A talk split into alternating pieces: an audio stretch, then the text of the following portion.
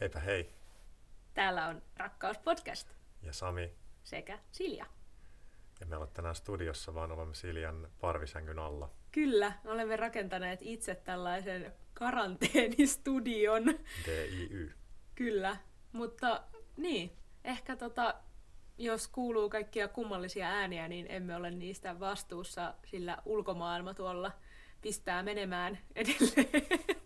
Kyllä siellä kovasti sahailtiin äsken, mutta Joo. työmiehet lähtivät tunnin tauolle, joten meillä on tässä hyvää aikaa Työhenkilöt nauhoitella. lähtivät Kyllä. tunnin tavolle. Niin. Mutta olivat, olet, Mies Ai. oletettuja kyllä, Niin. kävin heidän kanssaan keskustelemassa, että minkälainen sahausaikataulu heillä mahtaa tänään olla, koska täällä yritetään tehdä niin vimmatusti etätöitä, jotta kuulijamme eivät jää ilman uutta jaksoa.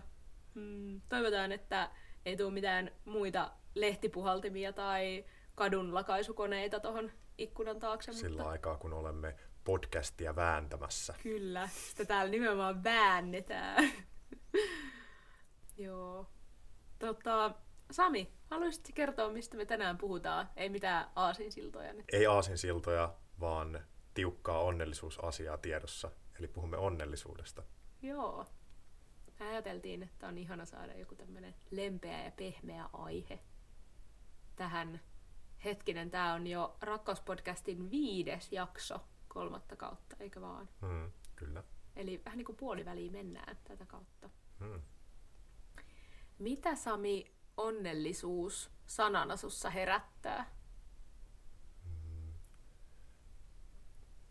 jonkinlaista semmoista lämpöstä tavoiteltavaa epämääräisyyttä. Eli se on mm. silleen hirveän, mm, tuntuu ongelmalliselta käsitteeltä, kun siinä on, että onko se, onko se semmoista onnellisuutta, joka on ikään kuin perusvireenä elämän taustalla koko ajan, vai onko Mm. onnellisuus kokemuksia, vai onko onnellisuus jotain tavoiteltavaa, ja sitten kun onnellisuuden tavoittaa, niin säilyykö se, onko se sen jälkeen pelkkää onnellisuuden ylläpitoa, Mm. vai ikään kuin sitten kun on saavutettu tietty onnellisuus, niin tuleeko sitten uusia onnellisuuden tavoitteita, ikään kuin korkeampia onnellisuuksia, niin mä ajaudun hirveän moneen umpikujaan ja kysymysten ja ongelmien äärelle, kun puhutaan näin laajasta asiasta kuin onnellisuus.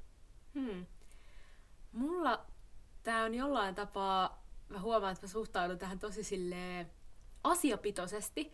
Ehkä Mm. liittyen siihen, että kun mä kirjoitin mun opinnäytetyötä, niin mä kävin siinä aika paljon läpi onnellisuuden ja hyvinvoinnin niin kuin käsitteitä ja sitä, että mitä niistä on kirjoitettu tai mitä on tutkittu tai näin, niin sitten mulla on niin kuin kaksi mahdollista tapaa valita, miten mä ajattelen onnellisuutta. Joko semmoinen tosi subjektiivinen oma kokemus siitä, Aa, tuntuupa tosi onnelliselta tämä elämä just nyt, niin kuin tämän tyyppinen, tai sitten jotenkin semmoinen niin tutkimuksiin nojaava, ja hei, nyt on tutkittu, että onnellisuutta lisää tämä ja tämä, ja siihen vaikuttaa tämä ja tuo tekijä, ja kun nämä ja nämä ovat kohdillaan, niin silloin ihminen saattaa kenties olla onnellinen, ja tosi tommonen niin kuin, tietopohjainen, mikä on jännää, koska mä en ehkä silleen muuten elämässä ole kauhean semmoinen fakta-ihminen tai jotenkin semmoinen, että tutkimustulokset kertovat.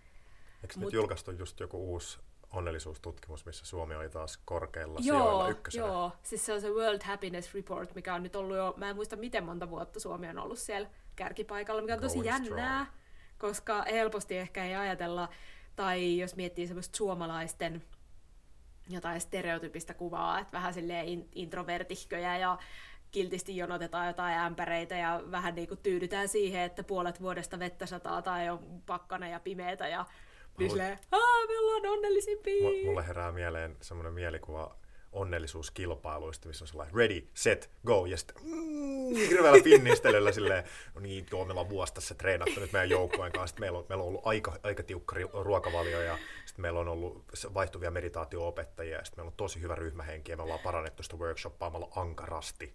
Mitä tota lajeja tässä olisi tässä sun kuvailemassa pinnistelykilpailussa? No, siinä on pinnistelty onnellisuus, levein hymy, sitten on onnellisuusmonologi, vakuuttavin Joo. puheenvuoro.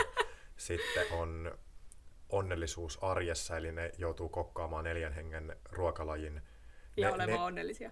ö, neljän ruokalajin illallisen, ja sitten se pitää tehdä tosi lyhyessä ajassa, eli on kova paine, ja sitten siinä katsotaan mitataan kaiken näköisin sensorein sitä, että kuinka onnellisia ja kuinka rauhallisia ja tyyniä Joo. ja paistaako kasvoilta tyytyväisyys ja onni ja rauha. Mieti, kun olisi oikeasti tommosia skaboja. Niin, tästä nyt kuulkaa. inno- Business-ideat kehiin. Joo. Sitten kun saa taas järjestää julkisia kokoontumisia, niin onnellisuusolympialaiset. Ehkä meillä on tässä tämmöinen leijonan luola käynnissä. Ehkä ihmiset tulee tänne pizzaamaan niitä niiden Totta. ajatuksia. Ja Tai siis etänä. Tänne ei oteta ketään muita. totta, joo. Etänä meidän leijonan luolaan voi tulla, laittakaa viestiä. Joo. Kiinnostavaa on se, että, että tämä onnellisuusraportti perustuu nimenomaan semmoiseen subjektiiviseen onnellisuuden käsitykseen, koska se kerätään ihmisiltä niin kuin omina vastauksina, tai että siinä keskitytään nimenomaan siihen, että kokeeko ihminen itse olevansa onnellinen, eikä johonkin tuommoiseen niin ulkopuolelta tuleviin mittareihin tai muuhun. Koet sä, että ihminen on itse silleen luotettava arvioimaan omaa onnellisuuttaan? No mä haluaisin uskoa, että joo, koska kyllä mä ainakin itse ite koen pystyväni eri tilanteissa arvioimaan tavallaan omaa semmoista Mistä sä onnellisuusleveliä. tiedät, että sä oot onnellinen? niin kuin just minä vai silleen niin kuin yleisesti, mistä sen tietää, että on onnellinen. Niin, mihin sä ikään kuin perustat sen sun arvion sun omasta onnellisuudesta? Onko sulla jotain mittareita, mitä sä ikään kuin seuraat? Ja... No mä koen, että se linkittyy tosi vahvasti hyvinvointiin, että on vaikea olla onnellinen, jos ei koe voivansa hyvin. Hmm. Et mun mielestä se. Mutta sitten siinä on taas jotenkin se subjektiivinen hyvinvointi. Että hyvinvointi tarkoittaa yhdelle ihmiselle eri asiaa kuin mitä se tarkoittaa toiselle. Joku ihminen tarvii sen niin kuin joka päivä sen liikunta-annoksen, jotta voi sanoa voivansa hyvin. Jollekin ihmiselle riittää se, että se käy pari kertaa viikossa vähän jossain kävelyllä ja silti se kokee voivansa hyvin. Ja että kun noin noi on sellaisia asioita, mitä on tosi vaikea vertailla, että on totta kai olemassa sellaisia yleisiä peruskäsitteitä tai semmoisia ikään kuin jotenkin lokeroita tai pilareita, että kun sinulla on nämä ja nämä elementit kohdillaan, niin tutkimustulosten mukaan näin ja näin monta prosenttia ihmisistä kokee voivansa hyvin. Mm. Ja se sitten heijastuu siihen, että he kokevat itsensä onnelliseksi tai kokevat, että elämänsä on onnellista. Mutta sitten myöskään ei ole mitään takeita siitä, että vaikka ikään kuin ulkoiset puitteet olisi kunnossa, että sulla on vaikka asuinpaikka, sulla on mielekästä tekemistä, sun toimeentulo on niin kuin stabiili, ikään kuin tämmöiset olosuhteet olisi ok, niin sitten jos sä koet sisäistä tyhjyyttä, niin et sä silti välttämättä ajattele olevasi onnellinen tai Ei. koe itseäsi onnelliseksi. Niin, eli jonkinlainen merkityksellisyyden Mm. tai tarkoituksen kokeminen on se Joo, avainjuttu siinä onnellisuudessa ehkä. Joo, ja ainakin se, mitä mä oon aika paljon lukenut tuommoista kirjallisuutta, niin puhutaan nimenomaan siitä, että, että se, että sä koet, että sun elämällä on merkitys ja tarkoitus, niin se lisää sitä onnellisuutta. Ja totta kai nekin on taas sit eri ihmisillä eri. Hmm.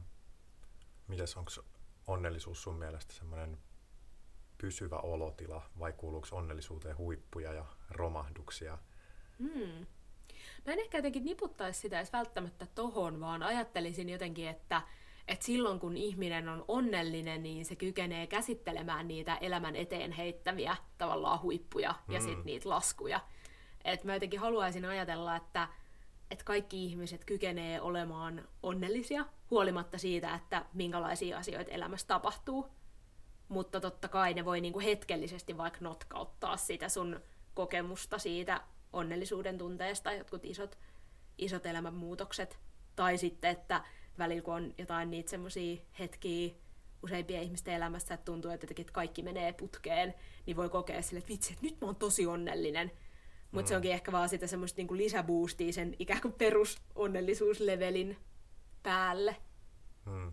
Kaksi ehkä semmoista suurinta asiaa, miten mä koen, että mä voin vaikuttaa mun onnellisuuteen, on vaikkapa sanotaan nyt A, hyväksyminen. Se, että mä Mm. hyväksyn vaikeatkin hetket elämään kuuluviksi ja se, että asiat ei joskus mene mun suunnitelmien mukaan tai menee eri tavalla, niin että hyväksyy sen vallitsevan tilanteen. Hmm. Ja vaikka B, niin se, että ei aseta valtavia vaatimuksia tai ettei Mm. tavoittele jatkuvasti asioita tai et- ettei ole semmoisia liian korkealle asetettuja preferenssejä elämän suhteen, että pitää Mm. olla tämä, tämä ja tämä ja tämä. Ja nämä, sitten. nämä ovat minun onnellisuuteni ehdot, ja jos ne eivät täyty, niin mm, murjotan.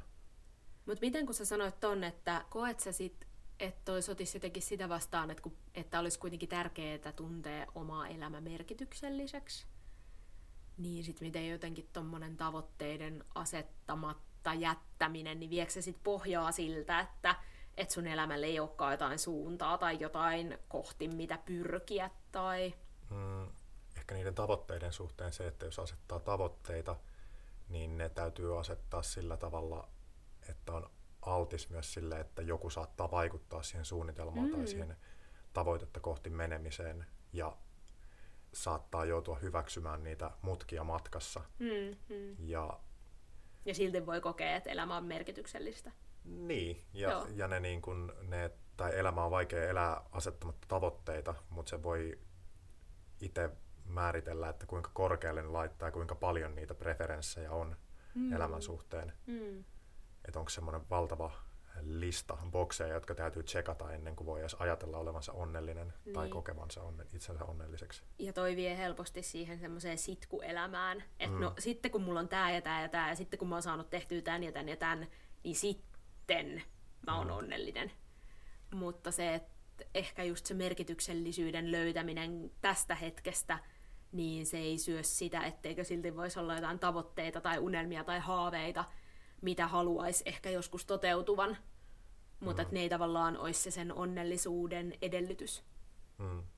Ja mä en tiedä, onko se merkityksellisyys tavallaan semmoinen, mitä ajattelee joka hetki arjessa, vai onko ei se enemmän- varmaan. Et musta tuntuu, että se on Mm. enemmän semmoinen taustalla oleva pohjavirta, että Mm. mm. Hmm, tiedän jotenkin, tai mulla on joku ajatus siitä, kuka mä oon ja miten mä oon tänne tullut ja mitä mä oon täällä tekemässä. Mm, mm. Ja sitten kun niitä asioita on silleen miettinyt ja saanut itselleen ää, ne tyydyttäviin asemiin tai löytänyt semmoisen suhtautumisen, joka kannattelee, johon voi nojata ja joka tuottaa turvaa ja semmoista pohjaa sille onnellisuudelle elämässä, niin sitten se voi vaan olla siellä taustalla ja sitten mm. voi elää sitä elämää, johon kuuluu ne tavoitteet ja muutokset ja siellä myrskyn keskellä eläminen ja sateessa hymyily.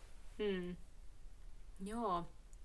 Mä koen, että toi merkityksellisyyden tunteen kokeminen liittyy paljon myös ajankäyttöön, Mm. koska on aika paljon tehty tutkimuksia ja asia myös ehkä, mikä on aika helppo havaita omassakin elämässä, että jos käyttää aikaa semmoisiin asioihin, mitkä on itselle merkityksellisiä ja tärkeitä, niin elämä usein on mielekästä. Mutta sitten jos ajankäyttö menee velvollisuuksien täyttämiseen tai epämiellyttävien asioiden puurtamiseen, väkipakolla, siihen pinnistelyyn, mitä sä aiemmin mainitsit, Mm. Niin silloin todennäköisesti sä et ehkä koe itseäsi myöskään kauhean onnelliseksi. Tai että se onnellisuus tulee sitten semmoisista pienistä yksittäisistä ikään kuin extreme-kokemuksista, mitkä ei tarvii siis olla mitään laskuvarjohyppyä, mutta pelkästään se, mitä monet ihmiset ehkä tekee, että ne odottaa sitä viikonloppua, että joo joo, kyllä mä selviin tästä hirveästä työviikosta, että sitten viikonloppuna sitten nostan jalat pystyyn ja sitten en tee mitään, Mm. verrattuna siihen, että se elämä voisikin olla sitä, että, että ne jokainen viikon päiväkin itsessään olisi miellyttäviä silloin, kun sä teet asioita, mitkä on sulle tärkeitä. Mm. Eikö tässä ole vähän nyt semmoinen ristiriita, johon pitää tarttua, että, että jos kerran onnellisuus on löydettävissä missä tahansa olosuhteessa jollain Mm. tavalla, niin miksi sitten on kuitenkin sellaisia olosuhteita, jotka vaikeuttaa sitä sun kokemusta onnellisuudesta tai vaikeuttaa sitä, että sä kokisit olosi onnelliseksi. Et miksi liian paljon töitä tekeminen esimerkiksi saattaa vähentää ihmisten onnellisuutta tai miksi, miksi kiire vähentää ihmisten onnellisuutta, jos kerran se onnellisuus on mahdollista löytää missä tahansa olosuhteissa. Hmm, toi onkin tosi hyvä kysymys. Mutta mä haluaisin nimenomaan sit kysyä niiltä ihmisiltä, jotka on superkiireisiä tai jotka tekee ihan sikana töitä, että kokeeko ne silti olevansa onnellisia. Jos ne ei koe, niin voiko siellä sit olla jotain semmoista, mm, että se ei ehkä sit se hirveä kiire tai hirveä töiden tekeminen olekaan välttämättä sen onnellisuuden avain. Mm.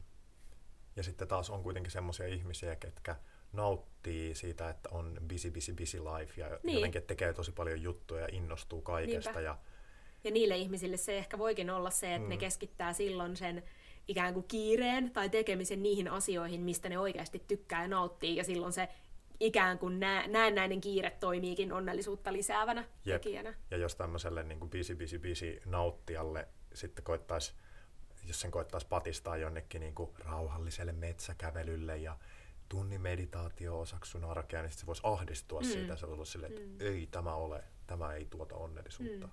Sen takia mun mielestä ehkä onkin tärkeää, että ihmisen pitäisi löytää ne asiat, mitkä itsellä lisää onnellisuutta, mm. eikä jotenkin tuijottaa jotain semmoisia ohjeita, että teen näin ja teen näin, ja sitten älä tee näin ja älä tee näin, niin sitten, tadaa, olet onnellinen. Mm, ehkä se avain onkin se, että ihmisten pitäisi päästä elämässään ainakin ajoittain tutkailemaan sitä, että mikä heidät tekee mm. onnelliseksi ja kuinka paljon sitä onnellisuutta tuottavaa asiaa pitää olla suhteessa niihin muihin. Niinpä. Ja tämä voi tarkoittaa sitä, että joskus voi olla järkevää ottaa se vuorotteluvapaa, onko se semmoinen, mikä otetaan esimerkiksi vuoden ajaksi, tai, tai, tai joku koronaviruskaranteeni, tai... tai hyvä, hyvä asia muuten. Mm. Ehkä tämän ajan voi käyttää siihen, että pohtii, mikä mut tekee onnelliseksi. Ehdottomasti. Ja, ja nyt kun ei ole niitä rutiineja ja sitä kiirettä, niin nyt kannattaa oikeasti miettiä, mm. että tai sitten kääntöpuolena se, että joillakin aloilla tämä voi olla niin kuin kaikista stressaavinta ja ahdistavinta ja kiireisintä työaikaa, niin ehkä myös sen havaitseminen silloin, että jos kokeekin tarvitsevansa jotain muutosta, että hei, mä en ehkä halukkaan tämmöistä. Että mm. on mielestäni tosi jännää, että tällä hetkellä ihmiset on jakautunut vähän niin kuin kahteen leiriin. On ne, jolta yhtäkkiä niin kuin lähti kalenterista kaikki merkinnät, kaikki on peruttu, siirretty, organisoitu uudelleen, ja nyt sulla on vaan aikaa. Ja sitten on niitä ihmisiä, jotka yrittää silleen hoitaa duuninsa ehkä etänä, ehkä livenä, jos on jollain hoitoalalla tai muuta. Sitten opettaa jotain lapsia kotikoulussa ja hoitaa ehkä pienempiä lapsia ja kaikki niin kuin muu elämä siihen päälle, mikä yhtäkkiä onkin neljän seinän sisällä. Niin musta tuntuu, että tässä on aikamoinen niin kuin paradoksi, että joillakin ihmisillä keikahti kaikki yhtäkkiä niin päin, että onkin ihan hirveästi stressiä ja kiirettä, ja joillakin ihmisillä ei mitään. Mm, mm. Mutta itse on kyllä ehdottomasti myös sitä mieltä, että jos tästä ajasta jotain hyvää haluaa hakea, niin nyt ainakin tarjotaan semmoista mahdollisuutta tutustua itseen. Haluaisin ajatella, että tämä on semmoinen hyvä hetki pysähtyä miettimään, että onko mun elämä semmoista niin kuin mä haluaisin, että se on. Käytänkö mä aikani semmoisiin asioihin, mitkä tuntuu tärkeältä ja merkitykselliseltä. Mm. Toi ajankäyttö on mun mielestä muutenkin kiinnostava asia. Oletko Sami koskaan tutkaillut sun aikaa, että mihin sä käytät sun ajan, vaikka silleen päivätasolla tai viikkotasolla, minkälaisiin asioihin ja minkä verran aikaa? Mm, mä tiedän tietyistä elementeistä, että, että mun päivään kuuluu tietyn verran vaikka just meditaatiota ja joogaa, niin mä tiedän, että ne esiintyy joka päivä mun semmoisessa ajankäyttökalenterissa ja mm. mihin menee suurin piirtein tämän ja tämän verran aikaa. Mutta sitten yleisesti mä kyllä vaan lillun mun elämässä. Mm. Ja sitten mä päädyn joskus käyttämään liian paljon aikaa semmoisiin asioihin, joihin mä en haluaisi välttämättä käyttää niin paljon aikaa, kun niihin menee, niin sitten mä yleensä havaitsen sen ja sitten mä teen tarvittavia korjausliikkeitä. Mm. Joo, en, en silleen säännönmukaisesti seuraa ajankäyttöäni, mutta mä oon herkkä sen suhteen, että mihin mä käytän ja mihin mä haluan käyttää. Mm. Sulla on ilmeisesti jotain tämmöistä, olet tehnyt kokeiluja. Joo, tämäkin liittyy siihen mun opinnäytetyöhön, että mä pidin semmoista ajankäyttöpäiväkirjaa viime kesällä yhden viikon ja sitten syksyllä. Ja sen takia mä halusin valita tavallaan kaksi erityyppistä tai eri ajankohtaa, koska kesällä mulla ei juurikaan ollut töitä ja sitten taas syksyllä oli paljon enemmän asioita meneillään, niin mä kiinnosti tarkkailla, että miten mun viikot rytmittyy ja että käytänkö mä aikaa niihin asioihin, mitkä mä koen oikeasti tärkeäksi, merkitykselliseksi ja mitkä sitä kautta lisää mun onnellisuutta. Mm. Ja oikeastaan se oli jännä havainto, minkä mä tein, että mä pidän itseäni aika introverttina ja aika vähän ihmisten kanssa aikaa viettävänä, mutta sitten noin mun ajankäyttöpäiväkirjat jotenkin paljasti, että oho, että mä vietänkin yllättävän paljon niin kuin, aikaa ihmisten kanssa. Hmm. Että mun omassa mielessäni mä oon aina yksin kotona. Ja sitten kun niin kuin, tarkastelikin sitä totuutta, niin sit huomasin, että oho, että en mä kyllä ollutkaan. Ja sitten mä mietin, että antako ne viikot mulle jotenkin semmoisen niin todenmukaisen kuvan, koska totta kai mä olin päättänyt etukäteen, että okei, hei, tällä viikolla mä kirjaan mun niin kuin ajankäytön ylös, ja mä tein sen yleensä aina illalla, niin kuin tavallaan, että mä summittaisesti laitoin, että mihin aikaan mä oon tehnyt mitäkin, ja sitten tutkailin. Niin osa niistä asioista oli varmasti semmosia, mitkä tuli sen viikon aikana, silleen, että aa, hei joo, tehdään vaan, joo, mennään vaan. Mutta osa niistä oli myös semmosia, mitkä oli tavallaan mun kalenterissa jo aikaisemmin, että mihin mä en voinut silleen niin kuin valikoida jotain, että no hei, tää näyttäisi nyt kivalta mun ajankäytön suhteen. Ja plus, että ketä mä haluaisin huijata. Että itteenihän mä siinä vaan jotenkin huijaisin, jos mä tekisin semmosia asioita, mitkä jotenkin olisi jotain mun semmoista unelmaelämää yhden viikon aikana, mm. vaan näyttääkseni itselleni, että, että joo, tämmöistä mun elämä on. Mutta se oli kyllä ihan kiinnostavaa. Mä suosittelen ehdottomasti kaikille, että jos on semmoinen olo, että tuntuu, että että niinku, et mihin nämä päivät menee, että mä en saa niinku mitään aikaiseksi, tai sitten, että miksi mä vaan koko ajan selaan jotain somea, tai miksi mä vaan koko ajan katon telkkaria, tai mikä ikinä se onkaan joku asia, mihin kokee, että käyttää vähän liikaa aikaa, niin se voi toimia semmoisena hyvänä niinku, en mä tiedä, herättäjänä tai havainnollistajana ehkä itselle, että hei, tämän verran mä oikeasti käytän tähän asiaan aikaa. Mm.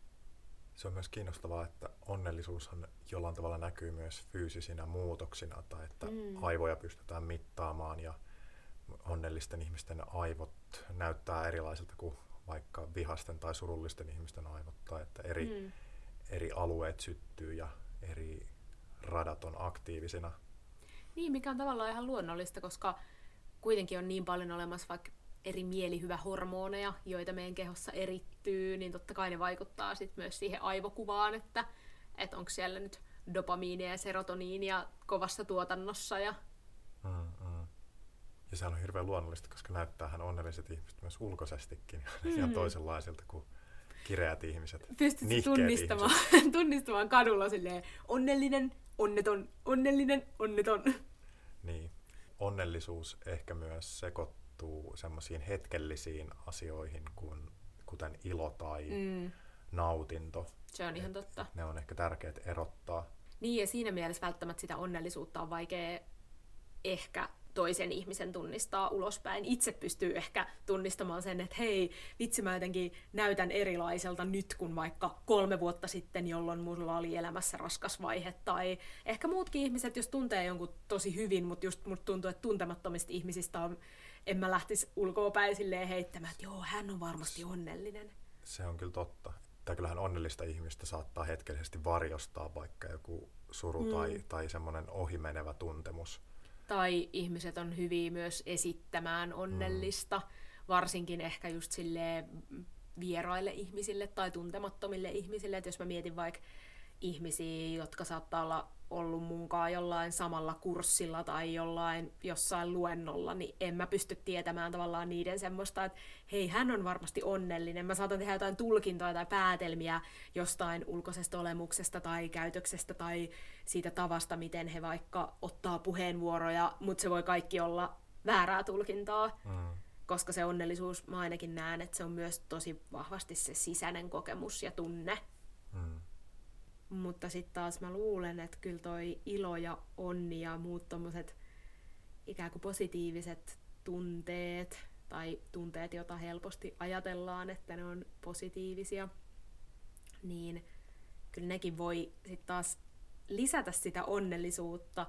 Että jos sä tuot sun elämään paljon sellaisia asioita, mitkä laukaisee sussa noita tunnereaktioita, niin todennäköisesti sun semmoinen niinku yleinen onnellisuustasokin alkaa ehkä kohoamaan. Onko kaikki ihmiset sun mielestä pohjimmiltaan onnellisia vai onko kaikki ihmiset pohjimmiltaan tyhjiä tai neutraaleita? Hmm. Tai jotkuhan sanoo myös, että ihmiset on väkivaltaisia. Niin kuin tämmöisiä, että ikään kuin olisi joku tämmöinen perusluonne tai... Perusmuudi.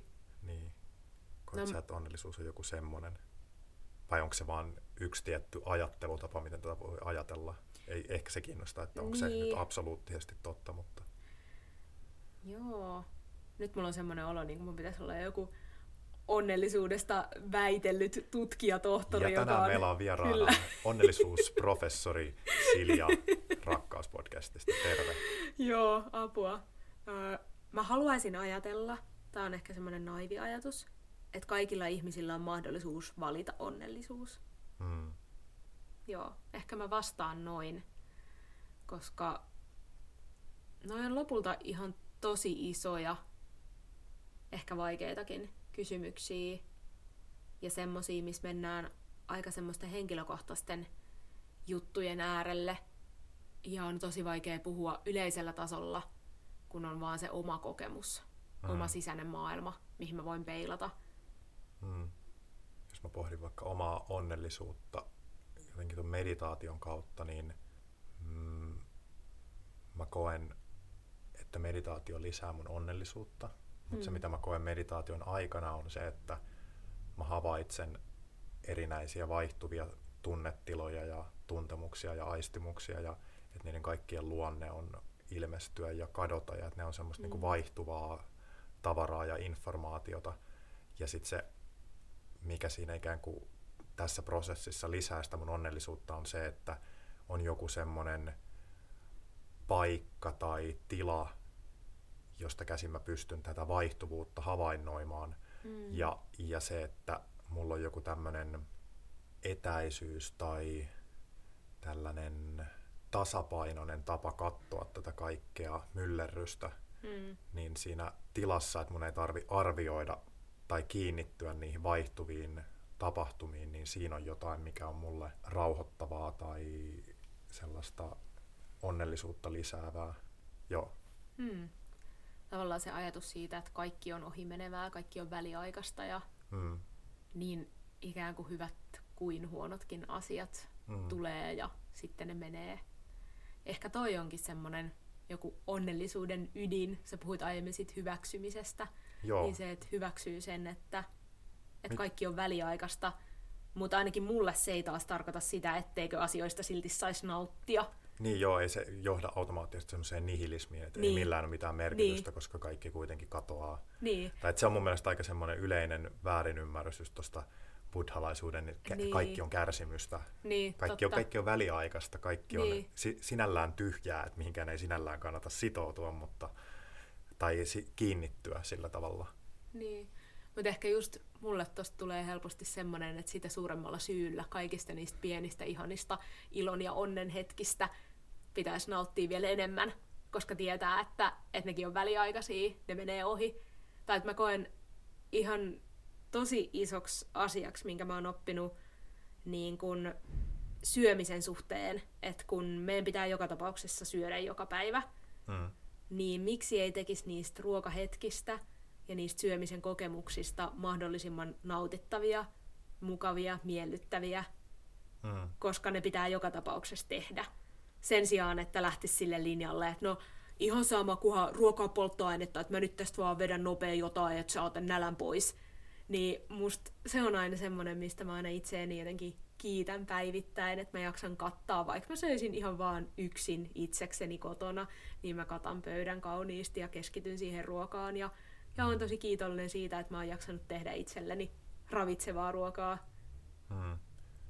Mulla on itsellä silleen vähän eri näkökulma tuohon, että mä en ole tavallaan valmis panostamaan tai jotenkin lisäämään semmoisia ulkoisia asioita, niin kuin pöydän kattaminen, vielä enemmän valmistelua ja tarkemmin mietitty kokonaisuus. Niin kuin, mä en ole tällä tavalla niin kuin valmis lisäämään toimia sen pikkuasian tuottaman ilon lisäämiseksi, vaan enemmänkin mulla se on se ajatus siitä, että mä oon läsnä sille silloin, kun se tapahtuu. Että mä oon läsnä sille pienelle ilolle silloin, kun se ilmestyy, samalla tavalla kuin mä oon läsnä sille hmm. surulle tai epämiellyttävälle tuntemukselle, kun se ilmestyy. Ja mä sillä tavalla koetan olla tasapuolinen hmm. kaikelle, mikä ilmestyy. Ja aina kun elämä kokemuksena avautuu, niin mä koetan olla läsnä sille, mitä hmm. kulloinkin tapahtuu.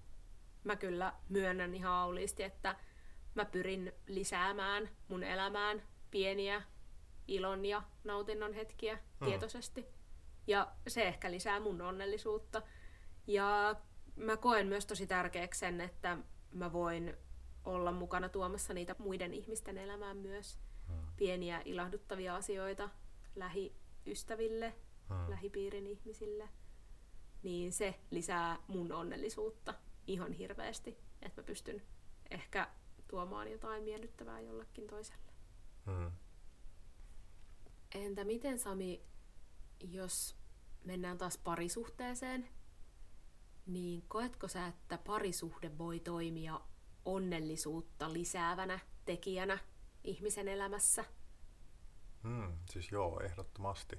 Et parhaimmillaan parisuhde voi olla semmoinen paikka, jossa sä koet olevasi turvassa ja jossa sä voit pohtia vaikka just sitä, että mikä sun elämässä on sitä, mikä tuntuu merkitykselliseltä tai mikä siinä toisessa ihmisessä tuntuu merkitykselliseltä tai mitä se toinen ihminen saa sussa aikaan, joka mm. ai, saa aiheuttaa lisää pohdintaa sen suhteen, että mikä on merkityksellistä ja mihin haluaa aikaansa käyttää. Että onhan parisuhdessa semmoinen tietynlainen turvasatama, mutta myös treenikenttä, jossa sitten, missä laitetaan ikään kuin se onnellisuus sitten testiin, hmm. että kuinka hyvin se kestää oikeasti ne aidot muutokset ja yllätykset, mitä kaikki ihmiset tuo mukanaan. Jos sun pitäisi määritellä sun elämän onnellisuuden kulmakivet, niin mitä sä ajattelisit, että kuuluu siihen, että sä pystyt olemaan onnellinen tai koet onnellisuutta sun elämässä? Kyllä se on se kaiken läpäisevä, hyväksyvä ja läsnä oleva tila tai olemisen tapa. Se kantaa mut läpi mun henkilökohtaisen elämän, läpi mun parisuhteen, läpi mun työelämän, läpi mun sosiaalisen elämän. Että mä aina kannan mukana niistä mahdollisuutta valita se mun oma suhtautuminen ja hmm. valita se, että mä kohtaan sen, mikä kulloinkin on läsnä. Hmm. Miten sä koet sä, että tämä parisuhde esimerkiksi lisää sun onnellisuutta tai vaikuttaa siihen millä tavalla? Hmm. Mä haluaisin ajatella, että ihminen saa ja voi ja pystyy olemaan onnellinen myös ilman toista ihmistä, niin kuin tälleen parisuhteen muodossa. Mm. Mutta silti mä koen, että me ollaan kuitenkin jollain tapaa tosi laumaeläimiä ja, ja eihän meitä olisi tässä maailmassa niin kuin muita, jos meidän olisi tarkoitus jotenkin selviytyä kaikesta yksin. Silloin me varmaan jokainen asuttaisiin jotenkin omalla planeetalla ja oltaisiin niin kuin täysin erakoita, jos se olisi niin kuin se thing to do. Niin kyllä mä silleen haluan ajatella, että toisen ihmisen läsnäolo sun elämässä voi jossain määrin lisätä sun onnellisuutta, mutta ei niin, että lähtis etsimään sitä onnea pelkästään siitä toisesta ihmisestä. Hmm. Et nimenomaan se voi tuoda siihen jotain lisää. Ja se voi parhaimmillaan olla jotain tosi arvokasta ja merkityksellistä, niin kuin mä koen vaikka meidän parisuhteen. Hmm. Että se on tosi tärkeä asia mun elämässä. Hmm. Mutta jos se otettaisiin pois, niin, niin kyllä mä haluaisin silti ajatella, että mulla olisi silti mahdollisuus elämässä olla onnellinen. Että se ei ole niin kuin se ainoa, hmm. ainoa hmm. asia, mikä pitää mut onnellisena. Mutta apua nyt mä alkaa taas itkettää. Niin. Ah toi kuulostaa siltä, jaan ton saman ajatuksen, että olen onnellinen tässä, mutta olisin onnellinen myös yksin. Hmm. Tai pysty, pystyn olemaan onnellinen molemmissa tapauksissa. Mutta haluan, haluan tällä hetkellä valita tämän parisuhteen. Hmm. Hmm. Apua. Monetkaan kerta, kun Silja itkee podcast-nauhoituksissa. Ei hätää. Hmm. Ai niin, tämä on meidän podcast, saa itkeä. Mm, itkekään teki kuulijat. Joo, ja mä itken ilosta ja onnesta. Mm. Mm. Mutta kyllä joidenkin ihmisten kanssa pystyy olemaan niin silleen monella tavalla, niin ehkä se on se avain, että miksi jotkut ihmiset valikoituu sitten semmoisiksi ihmisiksi, kenen kanssa viettää enemmän aikaa ja mm. jotka sitten ikään kuin tuottaa enemmän onnellisuutta, mm. vaikka kuin, kuin toiset, joiden kanssa pystyy sitten ehkä vaan tekemään yhtä juttua tai mm. on hirveän vaikea ikään kuin päästä käsiksi niihin muihinkin tasoihin, joita niissäkin ihmisissä toki on, mutta ne ei ehkä vielä avaa niitä sulle tai sä et niin. pysty avautumaan niille sillä tavalla, että ne muut tasot tulee saataville. Ja eri ihmiset on eri asioita varten tässä elämässä. Mm. Tai että kaikkien kanssa ei tarvii tehdä tai jakaa tai kokea kaikkea. Hmm. Annetaanko kyynelten virran johdettaa meidät loppujutskeliin. Joo, musta on ollut tosi ihanaa puhua tänään onnellisuudesta sun kanssa.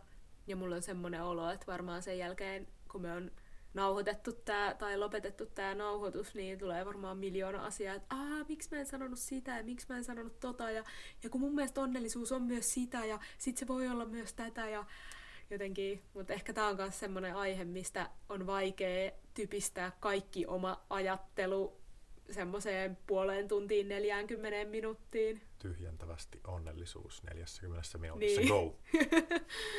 Joo. Ehkä te voitte kuulijat auttaa meitä ja kertokaa meille, mistä te tuutte onnellisiksi. Hmm, Jakakaa totta. meidän Instagramissa tai Joo. jos haluatte henkilökohtaisesti kertoa meille, mistä te tuutte onnellisiksi, niin Voi laittaa myös direct message hmm, tai videoviestejä tälle Mm. etäaikaan. Mutta Sami, tästä hypätään loppujutskeliin. Mitä sinä tänään rakastat? Tämä jännästi nyt kyllä vähän liippaa meidän myös tämän päivän ai- aiheeseen jollain tapaa. Koska helposti saattaa rakastaa niitä asioita, mitkä tekee onnelliseksi. Ehkä. hmm.